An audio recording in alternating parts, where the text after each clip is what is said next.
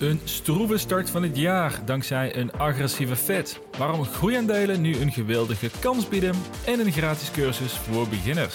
Dit is de Mr. Dawn podcast.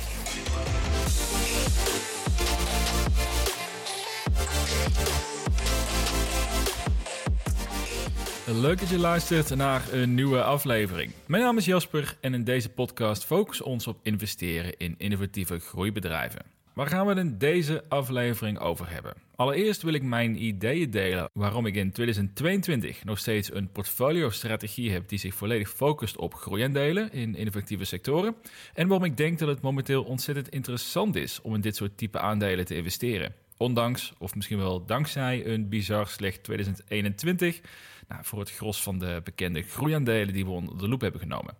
Daarna wil ik een korte blik werpen op drie aandelen die op mijn stapel liggen om binnenkort te analyseren. Want dat zijn aandelen waar ik al voorzichtig naar heb gekeken, waar ik al enthousiast word van een paar dingen die ik erover heb gelezen, maar waarbij meer onderzoek nodig is voordat ik hier een beslissing over durf te maken. En afsluitend heb ik iets leuks te bieden aan de meer beginnende beleggers die deze podcast beluisteren. En dan nog natuurlijk de gebruikelijke disclaimer. Dit is geen financieel advies. Doe altijd je eigen onderzoek en beleg alleen met geld dat je voor een langere tijd kunt missen. En we zijn weer lekker begonnen dit jaar. Iedereen in groeiaandelen en die hoopte dat het jaar 2022 het omslag zou worden, maar die komt vooralsnog bedrogen uit. We zien uiteindelijk wel wat zwakte in de megacaps. Nvidia is al bijna 10% gedaald dit jaar. Microsoft daalde al 6% en Apple en Amazon nou, die zijn al 5% gedaald. Nou, hierdoor daalde de complete Nasdaq dit jaar al met 4,4%. Ja, dat was wel een ontwikkeling die eraan zat te komen. Hierover heb ik in een recente aflevering ook nog gesproken dat de correctie in groeiaandelen dat die al sterk onderweg is en dat megacaps hoogstwaarschijnlijk de volgende zouden zijn. En het zou mij ook weer niet verbazen als deze aandelen en daarmee ook de Nasdaq in de komende maanden met 10 of 20 procent misschien zelfs zou kunnen gaan dalen in een soort trage correctie van waarderingen. Het is geen crash of iets dergelijks, maar wel een soort nivellering van de waarderingen. En een van de belangrijkste aanleidingen hiervoor is dat de Amerikaanse Fed een klein bommetje heeft gedropt in de afgelopen week. Beleggers waren erop voorbereid dat de Fed zou starten met tapering, oftewel het afbouwen van hoeveel geld zij maandelijks in de markt pompen door het opkopen van obligaties. En uiteindelijk zal de Fed ook hun positie van bijna 9 biljoen dollar aan assets ook weer willen uh, terugverkopen aan de markt. Waardoor de verkoopdruk toeneemt en dus de koersen zullen dalen. Maar dat was allemaal in lijn der verwachting. Wat beleggers echter niet zagen aankomen, is dat de Fed veel agressiever gaat zijn dan verwacht met het wegtrekken van liquiditeit uit de markt. Want niet alleen wordt de rente verhoogd en gaan ze hun obligaties afbouwen en dus terugverkopen aan de markt, maar tegelijkertijd gaan ze ook hun andere assets, zoals een treasuries, gaan ze verlagen. Waardoor het gevoel ontstaat dat de centrale bank in één klap de pleister eraf wil gaan trekken. En dit allemaal om de hoge inflatie tegen te gaan. En dat zou slecht nieuws zijn voor de beurs. Want minder liquiditeit en meer onzekerheid vanuit de centrale bank, ja, dat is vaak een signaal om conservatiever te worden. De komende week spreekt de voorzitter van de Fed, Jerome Powell, over de aanstaande ontwikkelingen. Dus we gaan snel horen wat hun plan is. Maar goed, mede door deze onzekerheid begint dit beursjaar alweer lekker in het rood. Overigens gaat het met crypto niet veel beter, want onder meer Bitcoin is dit jaar al 13% gezakt. En de kunst is nu vooral om niet in paniek te raken. Want reken erop dat de komende weken veel mensen zullen gaan schreeuwen over de aanstaande crash en een aankomende economische recessie. Maar goed, als je googelt op crash en dan een willekeurig jaartal erachter, vooral in de afgelopen 12 jaar, nou, dan kom je erachter hoe zinloos het is om een crash te voorspellen. Laat staan dat je erop gaat anticiperen. Dus wat ik ook net zei, dat, dat mij niet zo verbazen dat het, uh, de index, de Nasdaq, de komende periode of de komende maanden met 10 of 20 procent zou kunnen gaan dalen. Nou, dat is eigenlijk ook een opmerking die nergens op gebaseerd is. Uh, maar het is wel iets, het laat zo zeggen, het is meer een scenario die ik in mijn hoofd heb. Dat ik er in ieder geval mentaal op voorbereid ben dat de beurs de komende tijd wat, uh, nou, wat negatiever zou kunnen gaan, kunnen gaan worden. Maar dat heeft verder geen impact op hoe ik met mijn aandelen bezig ben. Dus laten we daar vooral niet te veel focus op leggen en doorgaan naar het eerste onderwerp van deze aflevering. Want we gaan niet lopen janken over eventuele problemen en onzekerheid, maar laten we vooral kijken naar waar de kansen liggen. Want iedereen die het afgelopen jaar, net als ik, nou, voornamelijk heeft belegd in groeiaandelen, die heeft waarschijnlijk een matig tot een slecht jaar achter de rug. Het sentiment in de markt is inmiddels dan ook dat groeiaandelen verleden tijd zijn En dat je nu zou moeten beleggen in de typische value-aandelen in meer traditionele sectoren, zoals banken, energie en meer de consumer good bedrijven. En stiekem ben ik ergens wel blij dat dat sentiment is ontstaan. Want dat vergroot namelijk de kans dat groeiaandelen het komende jaar gaan overpresteren. Want als ik één ding heb gemerkt in de afgelopen jaren, dan is het dat het vaker loont om tegen de stroom in te gaan dan het is om de meute te volgen. En nu de meute aan het overstappen is naar meer de traditionele value-aandelen, nou, geeft dat de kansen aan beleggers die wat meer rebels durven denken om een tegenovergestelde strategie te kiezen. En ik heb hier de afgelopen weken veel over nagedacht toen ik het jaar 2021 als belegger voor mezelf heb geëvalueerd. En wat, heb ik goed gedaan, waar heb ik fouten gemaakt? Nou, eigenlijk een paar punten die ik ook in de, in de, de, de vorige aflevering heb besproken, de, de eindejaarsafsluiting. En toen ging ik ook daarin terugdenken aan begin 2020, toen de pandemie begon. Want vanaf de maart 2020 crash was het verhaal dat de wereld zoals wij die kennen eigenlijk in alle opzichten zou gaan veranderen. Het remote werken zou massaal toenemen en het is ook massaal toegenomen. We ervaren nu hoe globalisering van supply chains ook de nodige problemen met zich meebrengt. Kijk alleen al naar het tekort aan chips bijvoorbeeld, maar nog heel veel bedrijven ja, niet de producten kunnen leveren die ze eigenlijk zouden willen leveren of waar ook de vraag naar is. En er is ook wereldwijd een tekort ontstaan aan werknemers in een flink aantal beroepsgroepen. En dat zijn problemen die opgelost kunnen worden met bijvoorbeeld robotisering, 3D-printing eh, en bijvoorbeeld dingen als telehealth. En het zorgde in 2020 voor een enorme interesse en koersstijging in aandelen die symbool zouden staan voor de nieuwe werkelijkheid. Maar inmiddels lijkt het wel alsof wij die trends niet meer willen zien. We stappen veel te snel over het feit heen dat de wereld razendsnel aan het veranderen is sinds de pandemie. Tenminste, als je kijkt naar de koers van aandelen in die betreffende sectoren. Want die industrieën die ik net noemde, die zijn het afgelopen jaar volledig afgeschreven door beleggers. Terwijl in de tussentijd die bedrijven wel geprofiteerd hebben van de nieuwe werkelijkheid en de, de, de groeitrend die daar duidelijk zichtbaar in is. En veel aandelen die gezien werden als gamechangers in die nieuwe werkelijkheid, nou, die zijn het afgelopen jaar soms wel 50% tot 80% gedaald. Dus dat betekent dat een aantal overgewaardeerde aandelen weer terug op aarde zijn. Maar tegelijkertijd zijn sommige aandelen ook simpelweg te zwaar afgestraft, waardoor ze ondergewaardeerd zijn geworden. En ik ben overtuigd dat er nu een hoop groeiaandelen zijn die in value-territorium zijn terechtgekomen. En daarmee doel ik op aandelen die nog een enorme groei voor zich hebben. Bijvoorbeeld die nog 30 tot 50 procent omzetgroei gemiddeld kunnen halen in de komende jaren. En sommige zelfs nog wel meer. Maar ze worden gewaardeerd alsof de groei er volledig uit is. En ik denk oprecht, hoe meer ik mij verdiep in de waarderingen van aandelen op mijn wishlist, dat de huidige markt enorme kansen biedt voor lange termijn beleggers in groeiaandelen. Want veel aandelen op mijn wishlist die groeien nog steeds meer dan 50% gemiddeld qua omzet over de komende jaren. Maar de koers is minstens 60% gedaald. En ergens komt er een omslagpunt. Dat groeiaandelen zo ongenadig hard in een waardering zijn geraakt, terwijl ze hun omzetgroei hebben doorgezet, ja, dat ze dus simpelweg gewoon ondergewaardeerd zijn en dus in value territorium terechtkomen. En naar mijn idee is dat bij een aantal aandelen nu al lang het geval. Een simpel voorbeeld hiervan is Pinterest. De verwachte price to earnings, de, de forward PE ratio, voor 2022 wordt geschat op 25x, of 25 keer de earnings. De huidige PE van de gehele SP 500-index, maar dus ook allerlei volwassen uitgegroeide bedrijven zitten, is momenteel 30. Dus je kan met Pinterest, een social e-commerce bedrijf met een enorme groeipotentie, waar analisten verwachten dat de omzet de komende vijf jaar gemiddeld jaarlijks met 15% blijft groeien, dat aandeel kan je nu goedkoper krijgen dan als je de hele brede SP 500-index koopt. En dat is eigenlijk best wel bizar als je er even over nadenkt.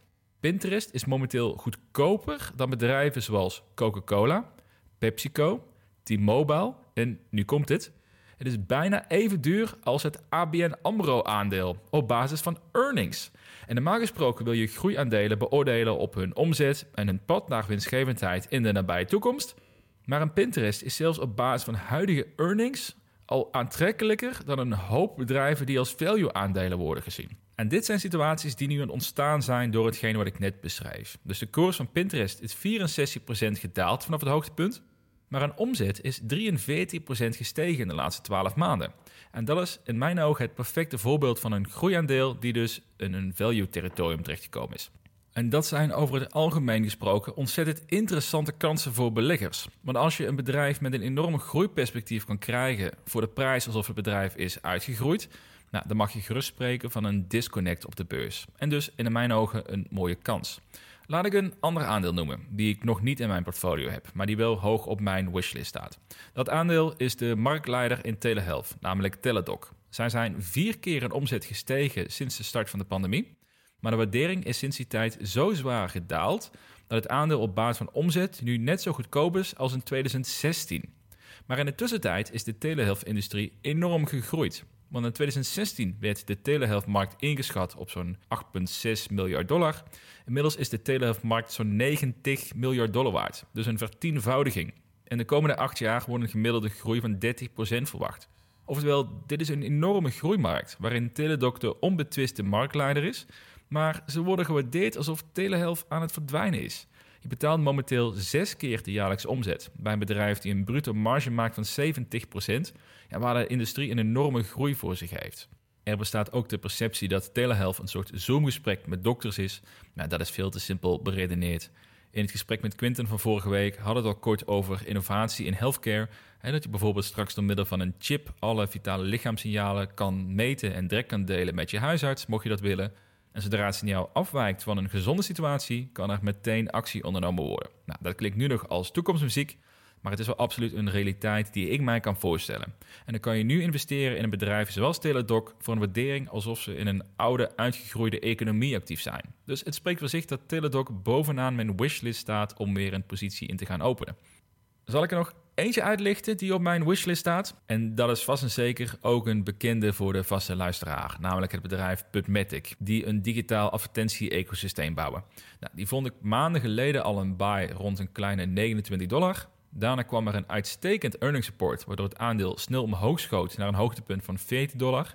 En inmiddels door de macro-situatie op de beurs is het aandeel weer teruggezakt naar 26 dollar. En het bedrijf heeft al vier kwartalen alle analisten verbaasd met hun resultaten. En ook het afgelopen Q4, ja, dat zal hoogstwaarschijnlijk ook weer fantastisch zijn geweest voor hen. En het aandeel staat nu weer onder mijn eerste kooptarget. Terwijl zij tussentijds ook positief hebben verrast met hun Q3-resultaten. Ze halen bruto marges van 72%, ze zijn winstgevend en ze hebben een flinke cashpositie. Dus het is voor mij heel lastig om rationeel te verklaren waarom dit soort aandelen nu weer zo heftig zijn gedaald in de afgelopen maanden. Tenzij je dus waardeert op basis van de huidige omzet en de winst. Maar dat is meer een strategie die past bij echt een pure value belegger. Want dan kijk je echt naar wat ze gepresteerd hebben in plaats van wat ze de komende tijd gaan doen. Overigens, we hadden het net over de PE van 25 voor Pinterest, of de forward PE van 25. PubMatic heeft momenteel een PE van 27. Dus ook dit aandeel is goedkoper dan de S&P, goedkoper dan Coca-Cola, PepsiCo, T-Mobile, nou, noem ze maar op. Dus dat zegt eigenlijk wel genoeg. En nog een voorbeeld van een aandeel die ontzettend hard groeit, maar ja, eigenlijk gewoon te zwaar is afgestraft, terwijl de groei wel doorgezet heeft. Dus dat zijn aandelen waar ik nu heel erg op focussen ben. En dat denk ik eh, nou, heel interessant is om nu vooral heel goed en kritisch naar te gaan kijken. Eén nuance wil ik hier wel bij maken trouwens. Puur omdat een aandeel 60 à 70 procent is gezakt vanaf een all-time high, maakt niet per definitie een aandeel goedkoop. Een voorbeeld daarvan is Fiverr. Dat aandeel staat al een lange tijd op mijn wishlist. Het is ook 70% gedaald vanaf het hoogtepunt in het afgelopen jaar. Dus je zou misschien wel kunnen denken dat dat nu ook een interessante aankoop zou kunnen zijn. Maar het aandeel is nog steeds gewaardeerd op 12 keer de jaaromzet. Zoals vergelijk, Teladoc en PubMatic, die ik net benoemde, die zitten rond de 6 à 7 keer de jaaromzet en dus een PE van 25 à 30. Teladoc is in die periode vier keer zo goedkoop geworden. PubMatic is drie keer zo goedkoop geworden. En vooralsnog is Fiverr twee keer zo goedkoop geworden. Puur op basis van de omzet. En dan kan je een telehealth bedrijf of een advertising bedrijf natuurlijk niet één op één vergelijken met een freelancer platform. Maar het geeft wel een indicatie dat er nog steeds een relatief prijzig aandeel is. En zo zijn er nog meer aandelen die nu goedkoop lijken, maar nog steeds historisch gezien hoog gewaardeerd worden. Want Fiverr is bijvoorbeeld ook nog steeds niet winstgevend. Dus ze hebben niet eens een PE-value. En daarom is het wel veel moeilijker om dat als een value-aandeel te beschouwen, terwijl ze nog steeds niet winstgevend zijn. Dus let daar wel een beetje op. Dus pas op dat je niet in die val trapt, dat je denkt, nou, dit aandeel is zoveel gedaald afgelopen jaar, het zal nu wel goedkoop zijn. Nee, er zijn nog steeds heel veel groeiaandelen die al het hele jaar overgewaardeerd waren, die nu flink gezakt zijn en nu nog steeds heel erg duur zijn. Dus misschien dat ik daar in een volgende aflevering ga kijken naar welke vijf groeiaandelen nog steeds enorm, eh, enorm prijzig zijn. Uh, als er trouwens behoefte aan is, kan ik binnenkort wel mijn gehele wishlist voor 2022 openbaar maken. Ook met de buy-prijzen die ik eraan gehangen heb Dat is een lijst van ongeveer 25 aandelen waar ik nu naar kijk, inclusief de aandelen die al tot mijn portfolio behoren, zodat ik ook snel kan schakelen als de markt verder naar beneden blijft donderen. Dus om het samen te vatten, waarom ik voor 2022 nog steeds focus op groeiendelen en zelfs meer bullish ben op het rendement in de komende jaren, is een combinatie van dat de waarderingen fors naar beneden zijn gegaan, terwijl de bedrijven en de industrieën waarin ik interesse heb, juist wel een enorme stap voorwaarts hebben gemaakt. En mijn opdracht nu is vooral om heel kritisch te kijken naar welke groeiendelen inmiddels beschouwd mogen worden als ondergewaardeerd op basis van de intrinsieke waarde. En dat is best wel ingewikkeld, omdat je linksom of rechtsom ja, toch het hoogtepunt van de koers in je achterhoofd houdt. En die koers beschouwt als een waardering die weer snel terug kan keren. Maar dat is zeker niet bij alle aandelen het geval. Maar desondanks ben ik ervan overtuigd dat er genoeg groeiaandelen zijn die de komende jaren in koers kunnen gaan verdubbelen. En vergis je daaraan ook niet, als je kan investeren in een aandeel waarbij de koers weet te verdubbelen over een periode van 5 jaar, dan heb je een jaarlijks rendement van 15% te pakken. En dat is bovengemiddeld ten opzichte van de benchmark op de beurs. En ik denk onder andere dat de aandelen die ik juist heb besproken, nou, dat dat in ieder geval een aannemelijk scenario is, dat die zullen gaan verdubbelen in de loop van de komende vijf jaar. En dan ben ik ook nog bijzonder conservatief, maar meer dan dat is eigenlijk ook niet echt nodig om op langere tijd succesvol te kunnen zijn op de beurs. Nou, tot zover waarom ik gefocust ben op groeiaandelen dit jaar. Straks heb ik nog iets interessants voor beginnende beleggers die graag op weg geholpen willen worden. Maar allereerst is het wellicht leuk om te delen welke drie aandelen ik de komende periode op het oog heb. Want dit zijn bedrijven waar ik lichtjes onderzoek naar heb gedaan, maar nog niet voldoende om daar een beslissing op te baseren of om daar een, een uitgebreide analyse bij op terug te komen. Maar toch zijn het aandelen die mijn interesse wekken, omdat ze alle drie een specifieke eigenschap hebben die mij ontzettend aanspreekt. Het eerste aandeel is Unity. zij staan bekend voor hun 3D gaming engine, waar met name het gros van de mobile games mee gebouwd worden. Ik las zelfs 70% van de mobile games wordt gemaakt met hun engine. En het is vooral heel populair bij de kleinere development studios. Ze hebben recent hebben ze een overname van Weta Digital afgerond. Dat is een filmbedrijf die gespecialiseerd is in digitale visuele effecten. En hierdoor ontstaat er één compleet pakket voor artiesten om hun digitale creativiteit helemaal mee los te laten. En de reden waarom mij dat zo aanspreekt, is doordat er op dit moment massaal geïnvesteerd wordt in de metaverse. En daar is straks een enorme bak aan digitale content voor nodig om zo'n wereld tot leven te wekken. Even los van hoe zo'n metaverse gaat werken en hoe het eruit gaat zien. En Unity vind ik een interessant aandeel, omdat het op zichzelf al een sterke positie heeft in de huidige markt. Maar die markt kan dus nog vele malen groter worden, mocht de metaverse succesvol worden. Je hebt dus eigenlijk twee kansen met Unity om hier een goede investering mee te doen. Het aandeel ging dankzij de metaverse-hype in november nou, fors omhoog naar 200 dollar en staat inmiddels weer op 120 dollar. En mijn eerste inschatting is dat dit een aantrekkelijk aandeel wordt rond de 80 dollar. Dus het heeft echt nog wel een lange weg te gaan. Maar goed, hier moet ik dus wel nog uitgebreider onderzoek naar doen. Maar dit is wel een van de aandelen die mijn interesse heeft gewekt voor de komende weken. En in het verlengde van Unity heb ik nog een interessant aandeel op mijn lijst staan die een mogelijke boost gaat krijgen van de metaverse en ook de digitalisering van onder andere het kopen van een huis. En dan heb ik het over Matterport. En dat is een bedrijf die de echte wereld uiterst secuur weet na te bootsen via hun 3D-dataplatform. Of om het misschien wat makkelijker te maken, wat minder stoere buzzwords. Ze kunnen bijvoorbeeld jouw huiskamer door middel van bepaalde camera's en technologie bijzonder goed 3D in beeld brengen. Nou, deze technologie wordt onder meer gebruikt door Funda, maar zou bijvoorbeeld ook geweldig passen bij platforms zoals een Airbnb, eh, misschien wel bepaalde toerismebureaus of constructiebedrijven, maar bijvoorbeeld ook bij het namaken van een digitale wereld voor, daar komt weer, de metaverse. Zo zou deze technologie bijvoorbeeld geweldig zijn voor een Nike om hun flagship store volledig in te kunnen nabootsen. Of zou het gebruikt kunnen worden om bijvoorbeeld het Amsterdamse bos in 3D na te bouwen, waarna je er eh, digitaal doorheen kunt lopen. Nou, Metaport heeft een samenwerking met Meta slash Facebook. Al is natuurlijk wel de vraag in hoeverre dat echt impact gaat maken op de bedrijfsresultaten uiteindelijk. Want Metaport is wel echt een veel speculatiever aandeel dan Unity. De omzet is minimaal, tussen de 25 à 28 miljoen dollar per kwartaal, terwijl het bedrijf gewaardeerd wordt op bijna 4 miljard dollar. Vandaar dat ik Metaport al een paar maanden aan het volgen ben maar het aandeel nog veel te duur vindt om er een positie in te openen. Maar dit kan wel een aandeel zijn die de potentie heeft om de komende jaren een belangrijkere rol in te nemen, mits alle dobbelsteentjes goed vallen. Dus in ieder geval de moeite waard om mezelf hier iets meer in te gaan verdiepen, maar nog zeker geen sure thing. Het laatste aandeel heeft gelukkig niets te maken met de metaverse, en dat is DocuSign, het bedrijf die contract ondertekenen heeft gedigitaliseerd. En dit aandeel stond symbool voor groeiendelen sinds de pandemiecorrectie van 2020, als een van de bedrijven die standaard zou worden in de nieuwe werkelijkheid. Het aandeel is toen ook gestegen van 80 dollar naar ruim 300 dollar, maar inmiddels teruggevallen naar 135 dollar. Die staat nu rond de laagste koers van de afgelopen 12 maanden. En de reden hiervoor is een zwakke Q3 earnings update, waarin ze een lagere omzet forecasten dan analisten hadden verwacht. En die mededeling zorgde voor een daling van 30% van de koers in één dag, waar ze nog steeds niet van zijn hersteld. Maar dat kan tegelijkertijd dus ook een kans bieden. Ze hebben namelijk een samenwerking met Salesforce opgezet, waarin de DocuSign tool is geïntegreerd.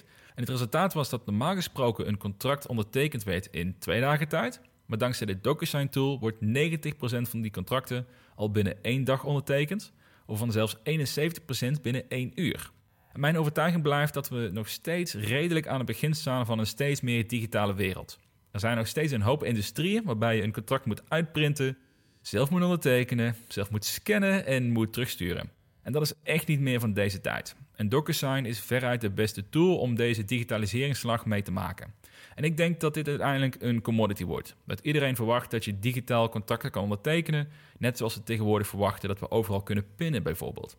De vraag is alleen of DocuSign zo'n onderscheidend product kan blijven aanbieden, dat er naast Salesforce nog meer partijen zijn die ervoor kiezen om DocuSign te integreren, in plaats van het bouwen van hun eigen variant.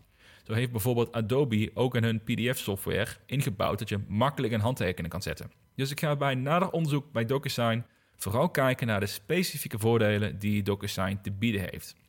Maar dat zijn drie aandelen waar ik in de komende periode mee aan de slag ga. Nou, mocht je zelf al onderzoek naar gedaan of een mening over hebben, nou, dan ben ik zeker benieuwd naar jouw bevindingen. Dus laat me dat weten via mail, via de website, via Twitter, nou, waar je mij ook kunt vinden.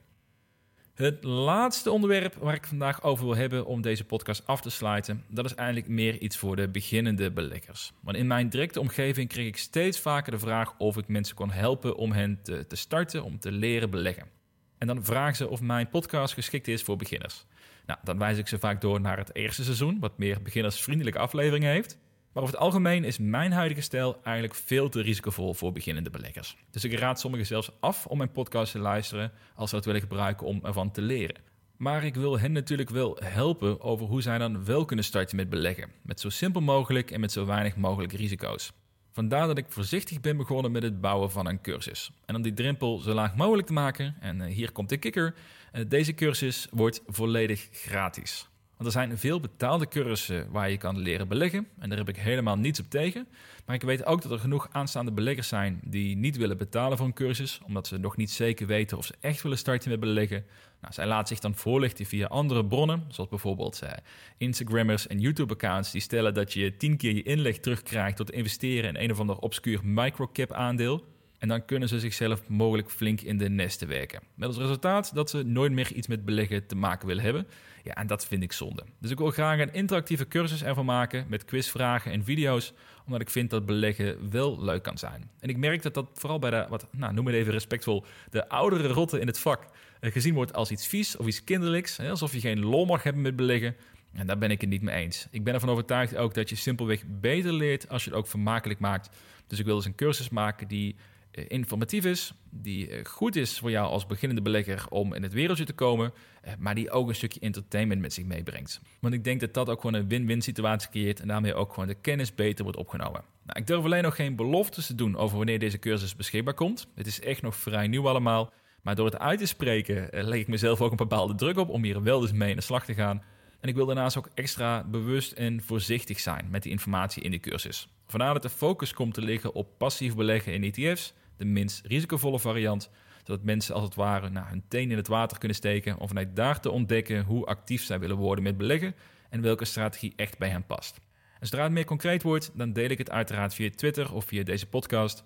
En mocht je nou fijn vinden om actief op de hoogte gehouden te worden wanneer je deze cursus kan starten, dan kan je alvast gaan naar www.mrdon.nl, in het menu klikken op cursus en dan kom je op een pagina uit waar je e-mailadres achter kan laten. En zodra er meer informatie is over de cursus, nou, dan krijg je van mij een mailtje en dan ben je een van de eerste die het hoort.